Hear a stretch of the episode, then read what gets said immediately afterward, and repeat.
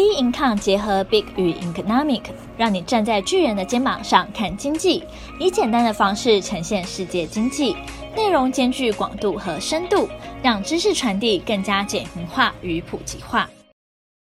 哎，各位听众好，欢迎大家收听今天的小资生活理财树。今天要跟大家分享的是健身龙头的 World Gym 挂牌上市喽。听众朋友，不晓得啊，你在过年期间有没有大鱼大肉？其实台湾人已经疯狂健身了，主要就是因为随着高年化社会的来临，其实国人的健康意识已经开始高涨。那运动啊，其实不管是你去健身房，还是骑脚踏车，或者是呢，就是慢跑，都已经成为我们的日常生活了。那当然，这一股趋势也带来。来庞大的商机，所以 World Gym 啊，其实世界健身事业有限公司，他们在今年的一月二十四号就以一百三十二块钱挂牌上市了哦。那 World Gym 的话，其实。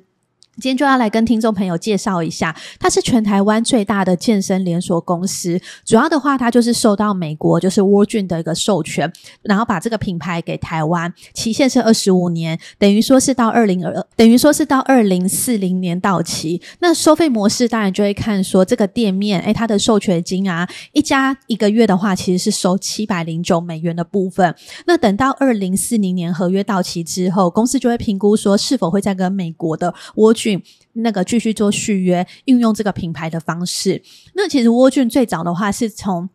二零零一年的时候在台中成立了第一家分店。那当然，因为呃，台湾从二零零一年以来的话，就是有 SARS 嘛，甚至像金融风暴，甚至像前几年的 COVID-19，那其实 World Gym 都已经挺过来了。目前也成为全台湾啊，呃，大概有一百一十八家的分公司，遍布了就是北中南的一个部分。World Gym 它之所以可以这么大的原因，是因为其实从二零零六年跟二零零七年的亚历山大还有加之倒闭之后，World Gym 就已经吸收了部分的就是倒闭健身房的会员。那紧接着他们其实就是以小去吃大的方式，在二零一零年的时候继续收购加州的健身中心。他们大概有九万的会员，总共有六家的一个据点，所以啊，累积到目前为止的话，已经有四十四万的会员大军了。OK，那台湾的健身市场当中，为什么会有这么庞大的商机啊？其实我们从渗透率来看的话，目前啊，台湾的健身市场的渗透率只有大概四点九九 percent 而已。那当然，美国来讲的话，他们的健身的渗透率其实更高达二十一点二二渗透率的部分。我们也是期望说，未来有机会可以呃向美国去做看齐嘛。那疫情流失的这段时间当中，其实大概就有二十到三十 percent 的会员了。所以目前呢、啊，就是已经回归到。常态化之后的话，顶多也只能恢复到疫情的七十五 percent。也就是说，未来的话 woj 它还有一个很大的成长空间。那一般来讲，其实 woj 呢，它之所以可以上市的话，其实主要就是因为它的营收是非常的稳定的嘛。那它的营收来源的话，第一个当然就是他们的会月月会制的方式。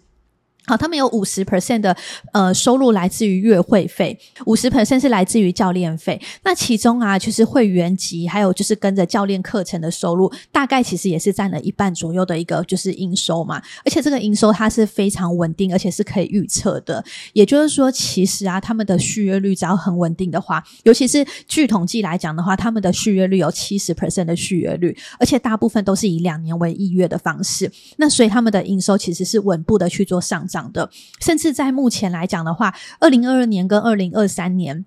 好，他们的营收啊，其实就有统计说，尤其是在去年度的话，前三季他们的营收分别是七十亿点，就是七十亿元。那从他们的资本额来看的话，等于说每股税后的盈余已经来到二点四四元附近了，营运状况逐渐摆脱到新冠疫情的一个影响了。那 World Gym 他们的据点越来越多的情况之下，到底怎么去评估，到底适合这个地点适不适合开店呢？其实他们自己有内部的四个指标。首先，第一个就是这个区域他们的人口要达到七万人。然后，第二个，甚至在这个区域当中有宝雅、全联这些大型的零售业者去做相邻的。第三个，甚至会有连锁的国际餐饮品牌去做进驻，比如说像星巴克或是像麦当劳。那第四个就是这个地方它缺乏了，就是有规模的健身中心。诶，只要有符合这四个指标的话，沃郡就会在那个地方去做驻点了。所以他们也预估啊，其实台湾是非常有就是可看性的。呃，预估啊，他们在二零二八年的话，其实在台湾总共还有就是很多的据点是还没有开发的，大概有一百家的，就是据点是有潜在的一个拓展机会的。那他们其实现在在拓展上面也不会采取过去只是很单纯的一个健身中心的方式，而是采取多品牌。的经营模式了，他们把品牌分成三种系列。第一种的话，就是大家所耳熟能详的，就是 World Gym 嘛。那营运据点非常的普遍，而且有大的坪数，甚至他们硬体的设备非常的齐全，这就是最大的一个优势。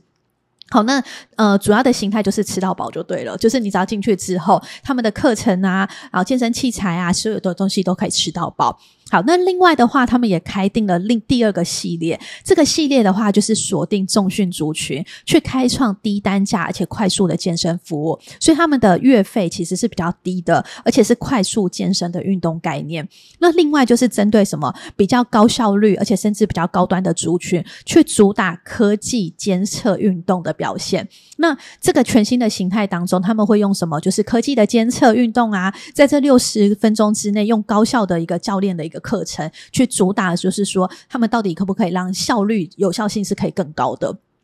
那这个新品牌的诞生啊，其实主要的话就是因为沃郡他们发现说，有些会员他不一定会使用到什么三温暖，或是不一定会使用到毛巾的这个设备，所以就他们会下调一个坪数，他们的运用率就对了。因此，其实有些会费的话就会更便宜，来到就是六百块可以有找的方式，让他们的品牌可以快速的去做扩展。所以啊，你会发现在沃郡除了他们的有高中低的品牌之外，他们在产品方面其实现在也跨足到零售市场了，因为他们在销售运动服饰周边的商品上面，也都陆续在他们各个分店当中有能量饮料啊，甚至他们为就是健身族群去设计出来的饮品，朝多角化的去做发展。哎，各位听众听完之后，有没有觉得其实沃郡哎跟我们想象中的不太一样？好像不是只有一个品牌，很简单的在市场当中有很多的就是门市，然后进去而已。其实他们因为多角化的一个品牌经营当中，也让他们有机会就是朝上市商柜公司发展了。不过只可惜的是说，在这个蜜月行情当中，其实呃股价是不甜的。在他们第一天呐、就是晨报。挂牌的首日之后，他们其实是跌破成交价格的，那引来就是很多的网友就议论说：“哎，以前呢、大家不是买什么 B N W，不是买藏寿司都会呃抽签抽到的话就一定会赚到吗？哎，反而它其实是跌很多的，诶那好险没有买到，而且甚至啊一抽怎么就套牢的一个状态了。那可是听众朋友，其实老实讲啦。”再就是挂牌的前五天啊，它是没有涨跌幅的限制，所以老呃这个风险的话，还是要个人去评估说自身可能会产生的一个风险的。诶，那听众朋友，不晓得你是不是运动爱好者，甚至啊，你可能就是有去抽这个 IPO 的一个方式呢，也都欢迎到我们的脸书专业去做留言哦。OK，那我们今天的小资生活理财术就到这边。喜欢我们的也欢迎订阅，有任何问题、任何想法都欢迎到我们的脸书专业或 Instagram 上跟我们做交流。那我们下期节目见喽，拜拜。